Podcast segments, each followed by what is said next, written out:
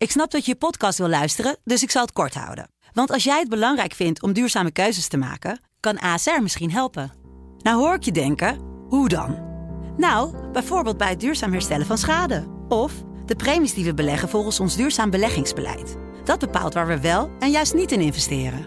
Wil je meer weten over welke duurzame keuzes ASR maakt? Ga dan naar asr.nl/slash duurzame keuzes. ASR doet het. Zo, dan kan je nu lekker naar je podcast luisteren. Dames en heren in de rechtbank. De zaak ontleed met Saskia Belleman en Wilson Boldewijn. Opa zat gewoon in de kamer Ja. op armlengte afstand van de baby, maar heeft gewoon niet zien aankomen dat die hond opeens in de aanval zou gaan. Een podcast van De Telegraaf. Het is wel mijn kind en wat zou ik voor moeder zijn als ik niet de onderste steen boven zou willen hebben? Saskia, welkom. Dank je. Iedere dinsdag pasten Kees H. en Karin V. op hun kleinzoon. Zo ook op 22 oktober 2019. Alleen toen oma in de keuken was, beet de herdershond van het echtpaar de baby van acht maanden dood, hun kleinzoon. Valt de grootouders iets te verwijten? De moeder van het kind heeft aangifte gedaan. Ja, dit is een hele trieste zaak. Het is altijd een beetje een dooddoener, maar er zijn alleen maar verliezers. Nou, Die dat zijn er hier echt. Dat zijn inderdaad eh, de reacties op social media bij deze zaak. Dat ei- eigenlijk zegt vrijwel iedereen dat en het is ook zo. Ja, daar gaan we het zo over hebben. We maken even een, deze aflevering kort na de vorige. Om we gaan er ook even uit straks eh, vanwege de feestdagen. zijn ook veel minder zaken dan eh, in de rechtbank. En eh, jij moet ook even uitpuffen, Saskia. Ja. Dat is ook belangrijk, hè? Ja. Ja. Nog heel eventjes kort iets rechtzetten van de vorige uitzending. Ja, dat klopt. Ik heb eh, daar iets verkeerds gezegd. En ik heb eh, advocaat Peter Plasman beloofd dat ik dat nog even recht zou zetten. Ik heb verteld dat als het gaat om de Mallorca-zaak... de vader van hoofdverdachte Sanil B. zijn snackbar heeft verkocht... om eh, de, de verdediging van zijn zoon te kunnen betalen. Ja, Nou, dat klopt niet helemaal. Hij wilde zijn snackbar verkopen om een beloning te kunnen uitloven voor de gouden tip die zou leiden tot het bewijs van de onschuld van zijn zoon. Nou, is het nou snackbar of snackcar? ik dacht dat het een snackcar was, maar eh, Peter Plasman schrijft de hele tijd snackbar. Dus Oké. ik ga er maar even vanuit dat dat het is. Maar goed, een kar heeft ook een snackbar. Absoluut. Maar in ieder geval is het zo dat die, eh, die snackbar is nog niet verkocht, eh, want de gouden tip is er nog niet. En de verdediging wordt daarmee niet betaald. Dus bij deze hebben we dat even rechtgezet. Waarvan akte. Er zijn een paar zaken die we even moeten doornemen. Het grote nieuws vandaag was dat het verdedigingsteam van Tachi ermee gaat stoppen. Dat is eigenlijk niet zo onverwachts, hè? Nee, eigenlijk niet. Ik moet eerlijk zeggen dat ik een beetje het gevoel kreeg bij de drie nieuwe advocaten die in juni aantraden, dat ze het hele proces eh, overnieuw wilden doen. Eh, ze wilden eigenlijk negen maanden uitstel om zich goed te kunnen voorbereiden en zo. Ja, en dat heeft de rechtbank afgewezen. Die zei van ja, het, het is nu gewoon heel belangrijk voor alle verdachten, want hè, er zijn er 16 in totaal. Om gewoon tot een vlotte voortgang te komen en een uitspraak. En dat is in ieders belang. En daar is het belang van Tachi dan enigszins aan ondergeschikt. Maar je kunt natuurlijk niet zeggen dat hij geen adequate verdediging heeft gehad. Ines Wesky heeft de verdediging eh, met verve gevoerd. Het proces was in april op een haar na gevild. Het was bijna afgelopen. We hadden eigenlijk alle stadia al zo'n beetje gehad. En eh, ja, toen bleek Ines Wesky te worden aangehouden. En dat is achteraf, kun je zeggen, eh, nogal ongelukkig timing geweest, die aanhouding. Ik denk een paar weken later en het proces was klaar geweest. En dan was er ook al een uitspraak gedaan in oktober. Ja, en nu kwamen er natuurlijk weer allerlei spaken in het wiel. Ja, ik sprak Michael Ruperti tijdens een boekpresentatie van een Telegraaf-collega. Hij was daar omdat ik veel mensen uit Defensie altijd verdedigd. Het was ook een Defensieboek. Nou, toen hadden wij het eigenlijk over de krankzinnige hoeveelheid papier die hij nog moest doornemen. En of dat Ja. überhaupt menselijkerwijs mogelijk was. Nou, hij beaamde dat dat wel zou lukken destijds, met wat hulp erbij. Maar ja, nu is aangegeven van, joh, er moet eigenlijk nog veel te veel gebeuren. We hebben te veel op- en aanmerkingen. Ja. Uitstel, ja, en, recht, en zoals je terecht zegt, de rechtbank geeft het niet. Nee, en ik, ik denk dat ze dat ook wel hadden kunnen weten toen ze die zaak op zich namen. Dat eh, de rechtbank er toch wel heel erg aan hechten om gewoon eh, de voortgang erin te houden. Ja, zij zeggen eigenlijk is eh, vanaf eh, het moment dat Wesky werd aangehouden, ehm, heeft Tachi geen adequate verdediging meer kunnen krijgen, omdat alle verzoeken werden afgewezen. Nou, zij hebben eindeloos geprobeerd om de rechtbank eh, zover te krijgen dat bijvoorbeeld ex-commando Sil A werd gehoord. Sil A zou door collega's bij Defensie zijn benaderd op instigatie van het Openbaar Ministerie om te zeggen of er uh, goede kansen waren om de toen nog voortvluchtige Ridouan Taghi te neutraliseren. Nou, dat is een eufemisme voor vermoorden dan wel ontvoeren. Ja, daar is het nooit van gekomen, want Taghi is op een gegeven moment uh, aangehouden. En het Openbaar Ministerie ontkent in alle toonaarden dat er ooit van zo'n plan sprake is geweest. Ja. En de rechtbank zag eigenlijk geen aanleiding meer om Sil over te horen. Desondanks heeft uh, Ruperti tot twee keer toe deze ex-commando meegenomen naar de rechtbank. Ja, achteraf zou je zeggen, had er maar even een paar vragen gesteld als rechtbank, dan had je misschien deze hele situatie ook kunnen voorkomen. Maar dat is misschien ook wel weer zwichten onder een vorm van chantage, zou je kunnen zeggen. Ja, je zou ook kunnen zeggen dat de zaak Sil A, die heeft er in die zin met, met de misdrijven van Taghi niet direct mee te maken. Nou ja, de, de in organisatorisch gezien? Nee, ja, organisatorisch niet. Maar het zou misschien iets kunnen zeggen over de enorme drang die er bestond bij het Openbaar Ministerie om die man veroordeeld te krijgen. Of in ieder geval uit het spel te halen. En dat. Ja. Uh, ja, ik, ik kan me voorstellen dat daar vragen over waren. Maar ook Wesky heeft dat eerder al gevraagd. Toen is het al afgewezen. Ja, Je kunt natuurlijk eindeloos verzoeken opnieuw blijven indienen. Maar dan is het ook niet zo raar als de rechtbank op een gegeven moment zegt... genoeg is genoeg. Inmiddels is Silha ook veroordeeld. Hij is ook veroordeeld, zelf. Ja. ja. Nu gaan we even kijken wat de rechtbank gaat doen. Want in principe heb je recht op verdediging.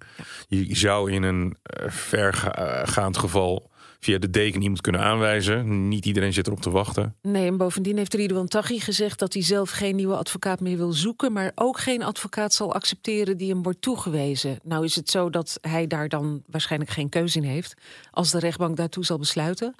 Maar ik denk eigenlijk dat de rechtbank gaat zeggen van... nou ja, we waren gewoon in het laatste stadium van dit proces. Als meneer Taghi zelf zegt dat hij geen verdediging meer wil dan is dat maar zo. We gaan nu door en op 27 februari is gewoon de uitspraak. En dan maar de hete aardappel doorschuiven naar het gerechtshof. 2024, 27 februari, dan is de uitspraak in de, in de zaak Taghi en zijn medeverdachten. Ander nieuws vandaag. De Hoge Raad heeft het herzieningsverzoek in de Deventer moordzaak afgewezen. Ernst Lauwers, uh, die inmiddels alweer vrij is, hè, die is veroordeeld ooit voor de moord op de weduwe Wittenberg in Deventer. Ja, wie kent de zaak inmiddels niet? Maurice de Hond, Deventer, telefoonpalen, alles komt voorbij. De klusjesman. Ja. De Hoograad heeft het afgewezen, want die, die zien geen aanleiding om de zaak opnieuw te doen. Ja, zeg het maar. Ja, ik vond het niet verrassend, moet ik eerlijk zeggen. Ik had dit wel verwacht. Uh, het was ook uh, niet het eerste herzieningsverzoek. Er zijn er al meerdere geweest, ook allemaal afgewezen. Lauwers heeft inmiddels zijn straf uitgezeten, maar het gaat hem natuurlijk vooral om eerherstel, wat begrijpelijk is. Maar ja, de Hoge Raad heeft geoordeeld dat de veroordeling een terechte veroordeling is geweest en dat de zaak niet overnieuw hoeft.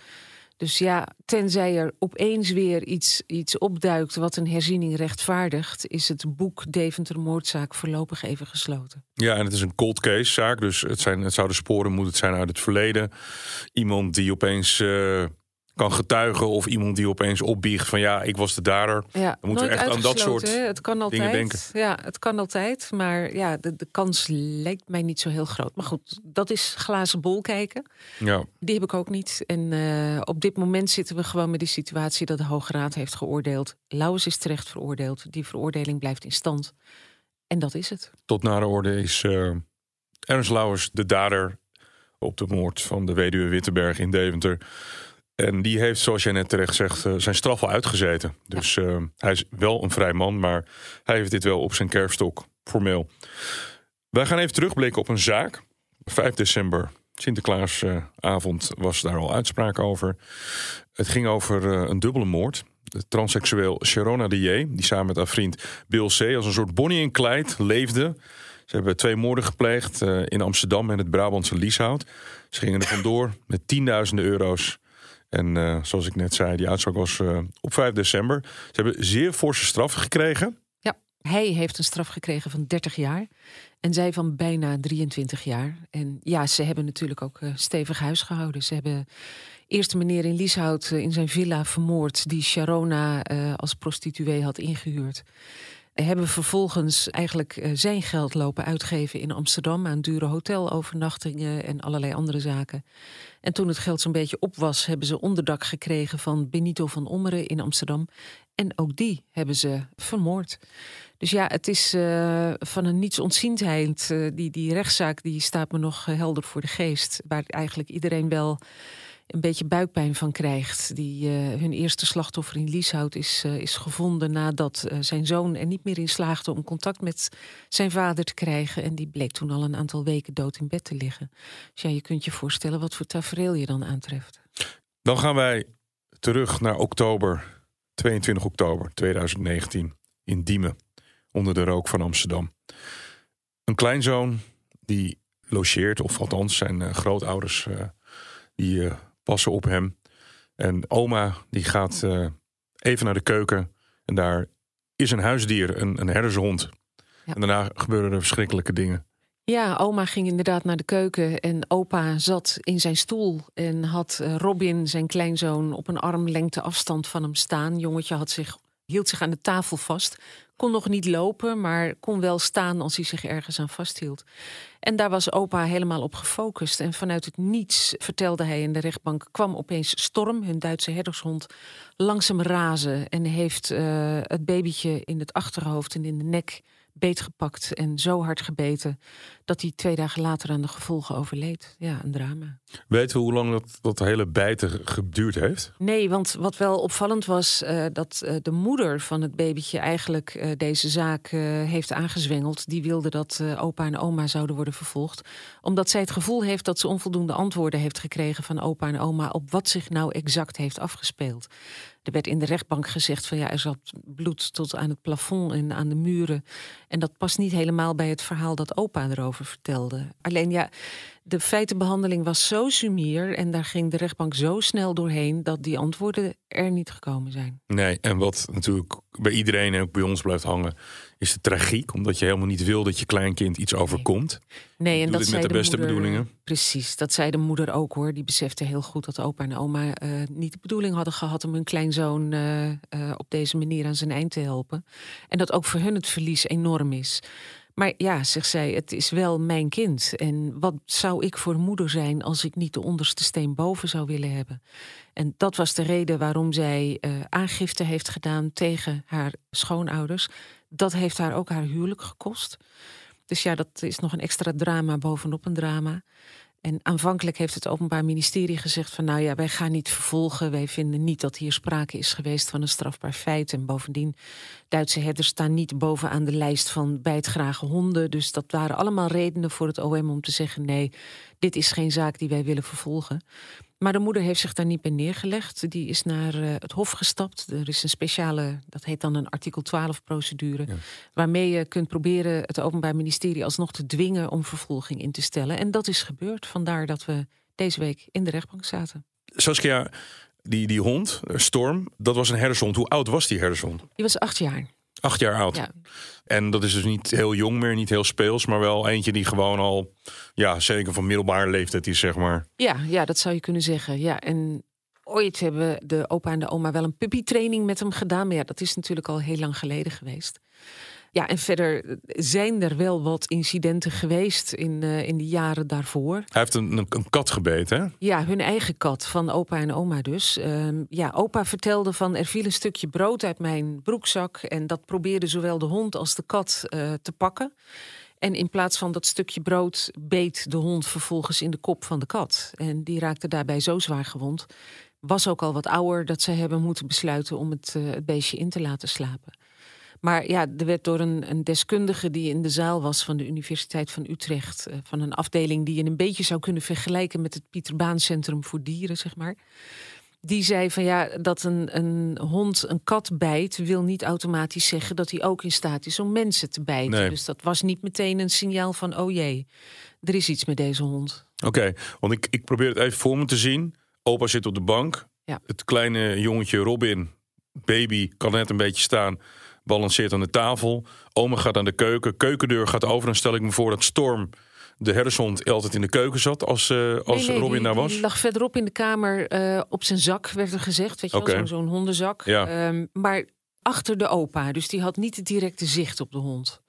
En die was gefocust op zijn kleinzoon, vertelde hij. Ja, en opeens glipt Storm de hond ertussen en die zegt in één keer hap. Meteen. Ja. In de nek en, en een beetje achterhoofd. Ja. En dan, als je dan de bijtkracht van een herdershond rekent, want ik denk dan aan politiehonden, ja. dat moet, dat moet vrij groot zijn. Nou ja, het was ook een grote hond. Hij woog Ja. 51 kilo. En eh, ja, de moeder Esther van de baby zei van... als hij tegen mijn man opsprong... dan kwam hij al bijna boven mijn man uit. En Ja. haar man was twee meter lang bijna. Ja, Dus ja, dat geeft iets aan over hoe groot die hond was. En ja, dat jongetje was acht maanden oud. En Ja. woog hooguit 9 kilo. Meer was het niet. nee. Geen partij voor zo'n grote hond. 112 is meteen gebeld. Die zijn net wel, niet alle feiten zijn behandeld. Daar heeft hij, eh, is hij nog heen gebracht, maar twee dagen later is hij alsnog overleden. Ja, hij is ook nog geopereerd, begrijp ik. Maar dat heeft allemaal niet mogen baten. Dus inderdaad, twee dagen later is hij in de armen van zijn moeder overleden. Ja, dan is er zo'n familietragedie compleet. En ja, dan heb je, zit je met de situatie dat de hond van je schoonouders heeft jouw zoon. Maar ook, het is ook weer de zoon van de zoon van eh, de hondenbezitters. Ja. Dus dat is één grote familietragedie geweest. In de aangiftesfeer. ehm, in eerste instantie is er helemaal geen aangifte gedaan. Nee, volgens mij niet. Eh, daar heeft eh, Esther, de moeder van de baby, lang over geaarzeld. Eh, Ja. ja, ook omdat het natuurlijk haar schoonouders waren en omdat de ouders van haar man. Maar ja, op een gegeven moment had ze toch het gevoel van... ja, wat voor moeder ben ik als ik niet de onderste steen boven zou willen hebben. Dus Ja. ze, zij wilde ook het dossier hebben. En toen werd tegen haar gezegd... ja, dat kun je alleen maar krijgen als je aangifte doet. Ja, Dat heeft ze uiteindelijk toch besloten. Ja, en dat heeft haar eh, haar huwelijk gekost. Ja. Dus niet alleen was ze haar zoon kwijt, maar ook haar huwelijk. zij heeft natuurlijk ook altijd toegang gehad tot het huis van die eh, schoonouders. Ja. Hè, want er werd opgepast. Heeft zij zelf dat bloed ook waargenomen? Ik kreeg de indruk van wel, maar er werd ook gezegd tijdens de zaak dat eh, men haar die aanblik wilde besparen en dat er dus wat schoongemaakt is voordat zij überhaupt toegang kreeg tot het huis. Ja, Dus ja, of ze dat nou zelf heeft gezien of dat het haar is verteld door anderen. Het werd in ieder geval bestreden in de rechtszaal dat het bloed tot aan het plafond en de muren zou zitten. Dat zou helemaal niet aan de orde zijn geweest. Ja, wat waarheid is, we weten het niet. Maar ergens in de loop van 2023, oké, is aangifte gedaan door de politie. Het Openbaar Ministerie zegt, hele nare eh, samenloop van omstandigheden, maar er is geen sprake van opzet. We gaan dit niet vervolgen. En dan toch besluit Esther, de moeder, over te gaan tot een procedure waarbij het Openbaar Ministerie dwingt om te vervolgen. Ja. Daar heeft zij natuurlijk ook het nodige over gezegd. Ja. Wat is nou haar belangrijkste motief om dat te doen?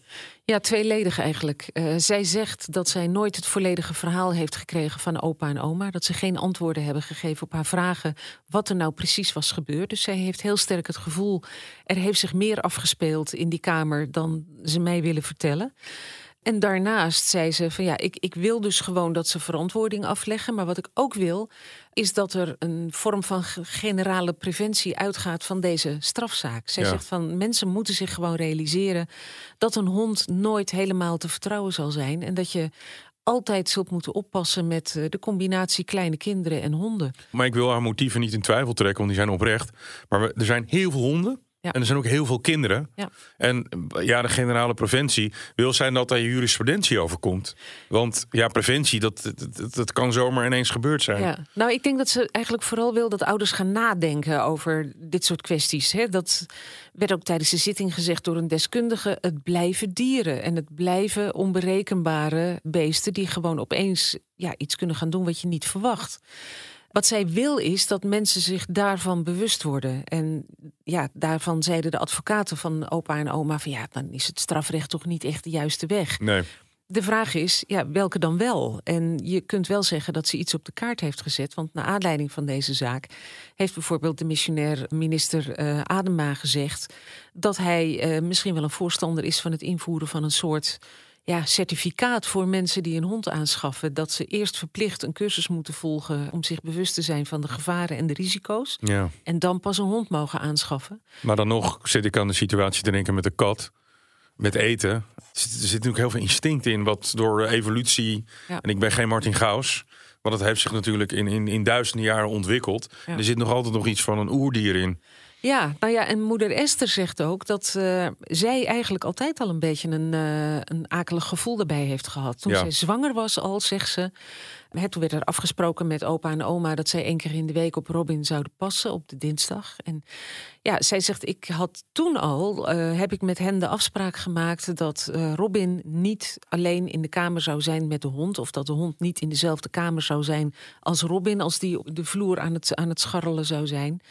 Ja, en dat wordt door de opa en oma bestreden. Die zeggen er is nooit zo'n eh, Nee. afspraak gemaakt. En we hebben wel een keer gezegd van ja, weet je, als, als Robin eenmaal in het stadium is dat hij gaat kruipen en met blokken op de grond gaat spelen of zo, dan, eh, dan kunnen we eens kijken wat we gaan doen. Ja. Maar oma zei zelfs heel stellig van nou, als dat de voorwaarde was geweest, dan zouden we nooit op Robin gepast hebben in ons eigen huis. Want Nee. ja, je kunt een hond nou eenmaal niet de hele dag buiten sluiten of een muilkorf omdoen. Wat was hun oppasfrequentie? Is dat bekend? Eén keer in de week. Eén ja. keer in de en week. dan tussendoor, hè, af en toe als eh, de ouders eh, gingen stappen of zo in een weekend.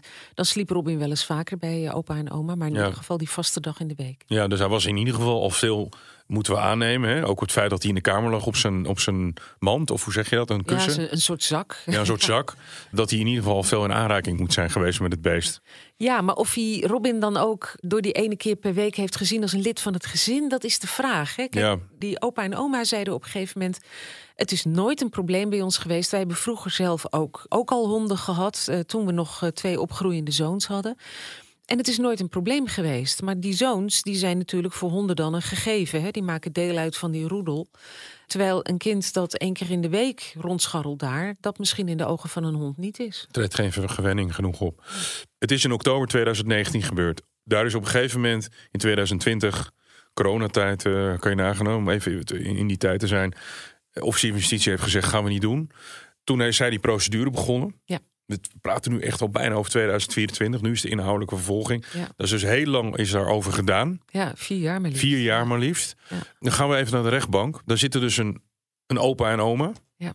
Die nog steeds kapot zijn dat hun kleinkind er niet meer is. Ja. Hond Storm is vrij snel afgemaakt.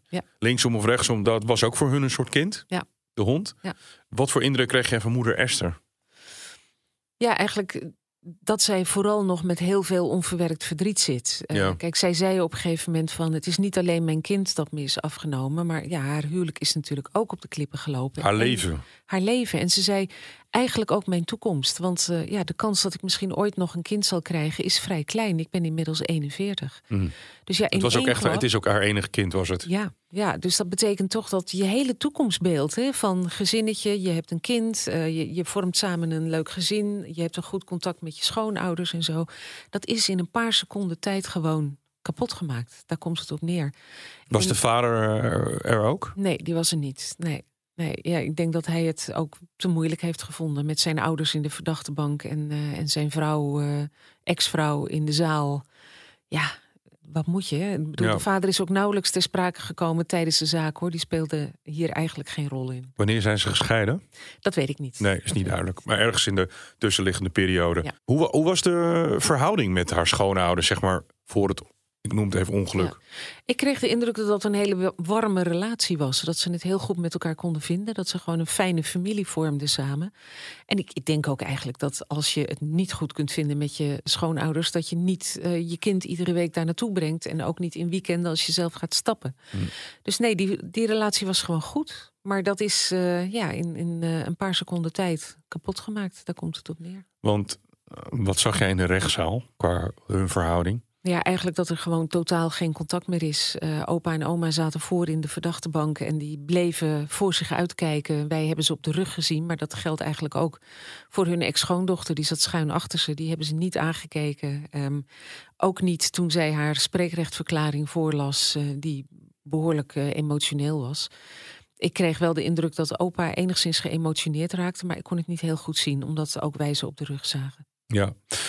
Dan zit daar een officier justitie. En die wordt gedwongen door via een, een in soms wel beruchte artikel 12 procedure. Dat je gedwongen wordt Ja. om te vervolgen. En dan krijg je soms een situatie dat het Openbaar Ministerie met tegenzin moet gaan vervolgen. Ja. Dat kan. En Ja. dat is in dit geval.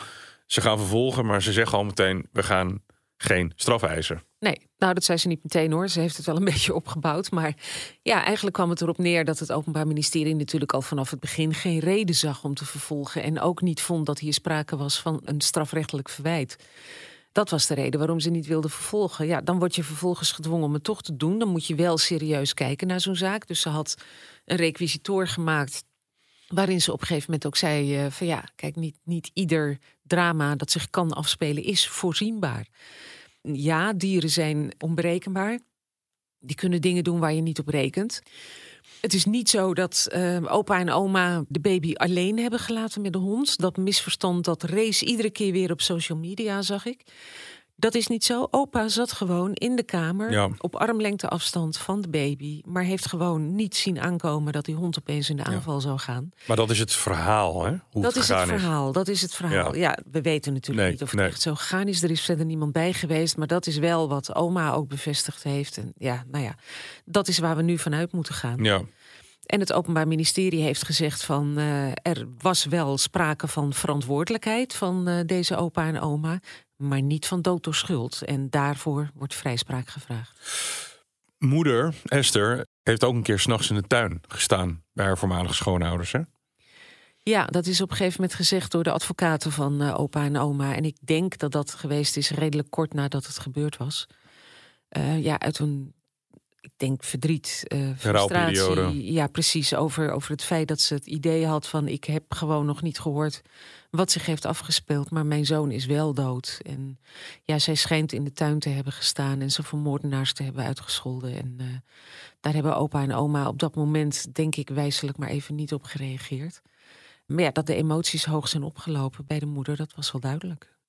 Jij hebt het nu allemaal geobserveerd. Je hebt de moeder gezien, je hebt de, de schoonouders gezien. Je hebt de vader van het kind niet gezien. Het is één grote familietragedie.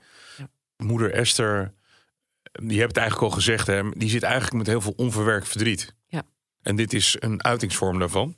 Want er is meteen eigenlijk al gezegd, ja, eigenlijk is het strafrecht is hier niet voor. Nou, dat zeggen inderdaad de advocaten van de verdachte. Die zeggen, kijk, als, als je een probleem op de kaart wil, wil zetten... dan is daar het strafrecht niet voor. En dat is niet de rol van de rechter om dat te doen. Aan de andere kant, er is natuurlijk wel een babytje dood. En die is doodgebeten door de hond van opa en oma. Dus het is op zich niet zo gek dat je dan gaat onderzoeken... of er misschien toch sprake is geweest van een strafrechtelijk verwijt dat je ze kunt maken. Hebben ze wel alles gedaan om te voorkomen dat zoiets mis zou gaan? Hebben ze bijvoorbeeld misschien toch het kind alleen gelaten met die hond? Of, hè, je kunt er van alles bij bedenken. Nou, maar, maar is dat iets wat jij een beetje. Want als zij heel erg zoekt naar antwoorden, dan denk ik dat ze er bijna van uitgaat dat het verhaal van opa en oma niet helemaal klopt. Ja, dat, dat denkt ze inderdaad. Zij denkt dat er meer is gebeurd dan opa en oma vertellen. Kijk, opa en oma vertellen, uh, kind is in de nek en in het achterhoofd gegrepen. Oma raakte gealarmeerd door een kreet van opa, is meteen aankomen rennen met hydrofiele luiers om het bloeden te stelpen. Wat we niet gehoord hebben is hoe opa erin geslaagd is om de baby uit de kaken van die hond te krijgen. Want dat gaat ook niet zomaar even makkelijk, denk ik. Dus ja, hè, ik, ik weet het niet. Of de hond misschien het kind nog heeft rondgesleept. Wat dan ook ermee heeft gedaan. Uh, dat is niet gezegd.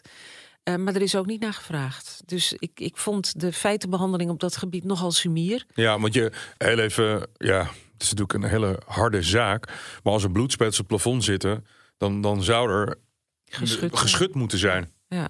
Dat soort zaken. Nou ja, ik kreeg zelf een beetje van die visioenen in mijn hoofd van wat honden doen. Hè, als ze een speeltje in hun, in hun bek hebben en daarmee lopen te schudden. Ja, ik weet niet of, of dat daar is gebeurd. Ja. Het is niet wat opa en oma hebben verteld in nee. ieder geval. Maar ik zou me kunnen voorstellen dat Esther denkt dat dat wel zo gegaan is. Dit zijn ook zaken die de rechter niet elke dag heeft. Nee. Voor vragen stelde de rechter. Ja, die hebben eigenlijk heel kort maar gevraagd aan met name opa, omdat die erbij is geweest, uh, wat er nou precies is gebeurd in die woning. En ja, daar zijn eigenlijk maar heel kort antwoorden op gekomen. Hè. Er werd verteld hoe de zoon van het echtpaar morgens Robin had gebracht. Hij had zich een beetje verslapen.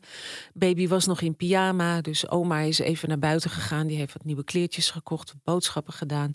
Toen ze terugkwam, heeft ze koffie gezet. Hebben ze samen koffie gedronken. Uh, Robin op, op schoot of in de box, dat was me niet helemaal duidelijk. En op een gegeven moment heeft oma Robin neergezet naast de tafel. Zij nog van, kijk nou wat leuk hij staat. Hè? Ja. Het jongetje hield zich vast aan, aan de tafel. En toen is zij de keuken ingelopen. En daarna heeft zich dit drama afgespeeld. En dat is natuurlijk vooral het deel geweest wat opa moest vertellen. Ja. Ja, en daar is hij uh, naar de smaak van het Openbaar Ministerie heel consequent in geweest in zijn verklaringen. Terwijl moeder Esther eigenlijk inconsequenties in die verklaringen ziet. Eigenlijk klinkt het als een echte mediationzaak. Dat is wel gebeurd, hè? Geprobeerd. Ja, er is geprobeerd om mediation toe te passen. Ja, misschien was het nog te vroeg. Ik weet het niet. Het is in ieder geval, uh, het is mislukt. Ze zijn niet nader tot elkaar gekomen. Dus dat uh, ja, is eigenlijk heel jammer. De uitspraak is vrijdag 22 december. Het Openbaar Ministerie vraagt om vrijspraak. Dus de kans dat er straf het voorkomt is niet zo groot. Maar goed, de rechters maken hun eigen afweging. Hoe kijk je ernaar als je vooruit moet denken? Ja, ik, dat is natuurlijk glazen bol kijken. Ik verwacht eerlijk gezegd ook geen veroordeling van opa en oma. Vooral niet omdat als de rechtbank er inderdaad van uitgaat dat het verhaal klopt, het niet zo is dat ze het kind alleen hebben gelaten met die hond. Dan zou het misschien nog anders liggen. Ja. Maar omdat opa gewoon in de kamer zat en er eigenlijk uh, geen enkele reden was om aan te nemen dat uh, die hond zoiets zou doen, denk ik dat de rechtbank tot de conclusie zal komen van ja, dit is gewoon een drama geweest in alle opzichten, een tragisch ongeluk. Maar het valt eigenlijk niemand te verwijten. Ja, uh, moeder Esther is vrij gedecideerd. Die zei zo, maar ik weet niet, bij een artikel 12 procedure kan je daar ook gewoon in beroep gaan? Dat niet, dat is eenmalig. Nou ja, het, de artikel 12 procedure gaat alleen over het dwingen van het Openbaar ja. Ministerie om te vervolgen. Zij kan niet in hoger beroep gaan. Als de opa en de oma worden vrijgesproken, ja, dan zal het Openbaar Ministerie niet in hoger beroep gaan, want die hebben zelf ook vrijspraak gevraagd. Ja. Dus heel goed mogelijk dat het hier gewoon mee eindigt. Maar moeder Esther heeft ook heel duidelijk gezegd hoor, dat ze er niet op uit is om uh, opa en oma een, een, straf opgelegd te laten krijgen. Zij wil gewoon, leg verantwoording af, geef Ja. antwoord op mijn vragen. En zij wil die, die, uh, het probleem zeg maar, van honden en kinderen, de combinatie, die zelfs door de deskundige die op de zitting was van de Universiteit Utrecht ook al een niet al te gelukkige combinatie werd genoemd, wil ze onder de aandacht brengen om te voorkomen dat zoiets nog eens gebeurt. Dankjewel. Uitspraak vrijdag 22 december nog voor kerst. Dit was de zaak ontleed voor deze week. Vindt u dit een goede podcast? Laat u dan een recensie achter, afhankelijk van het platform waarop u dit luistert. Mijn naam is Wilson Boldewijn. Fijne kerstdagen, ook namens Saskia. Een gelukkig nieuwjaar, ook namens Saskia en Marieke trouwens, onze podcast uh, operator Marieke Mager. En uh, we zien u uh, weer terug in het nieuwe jaar.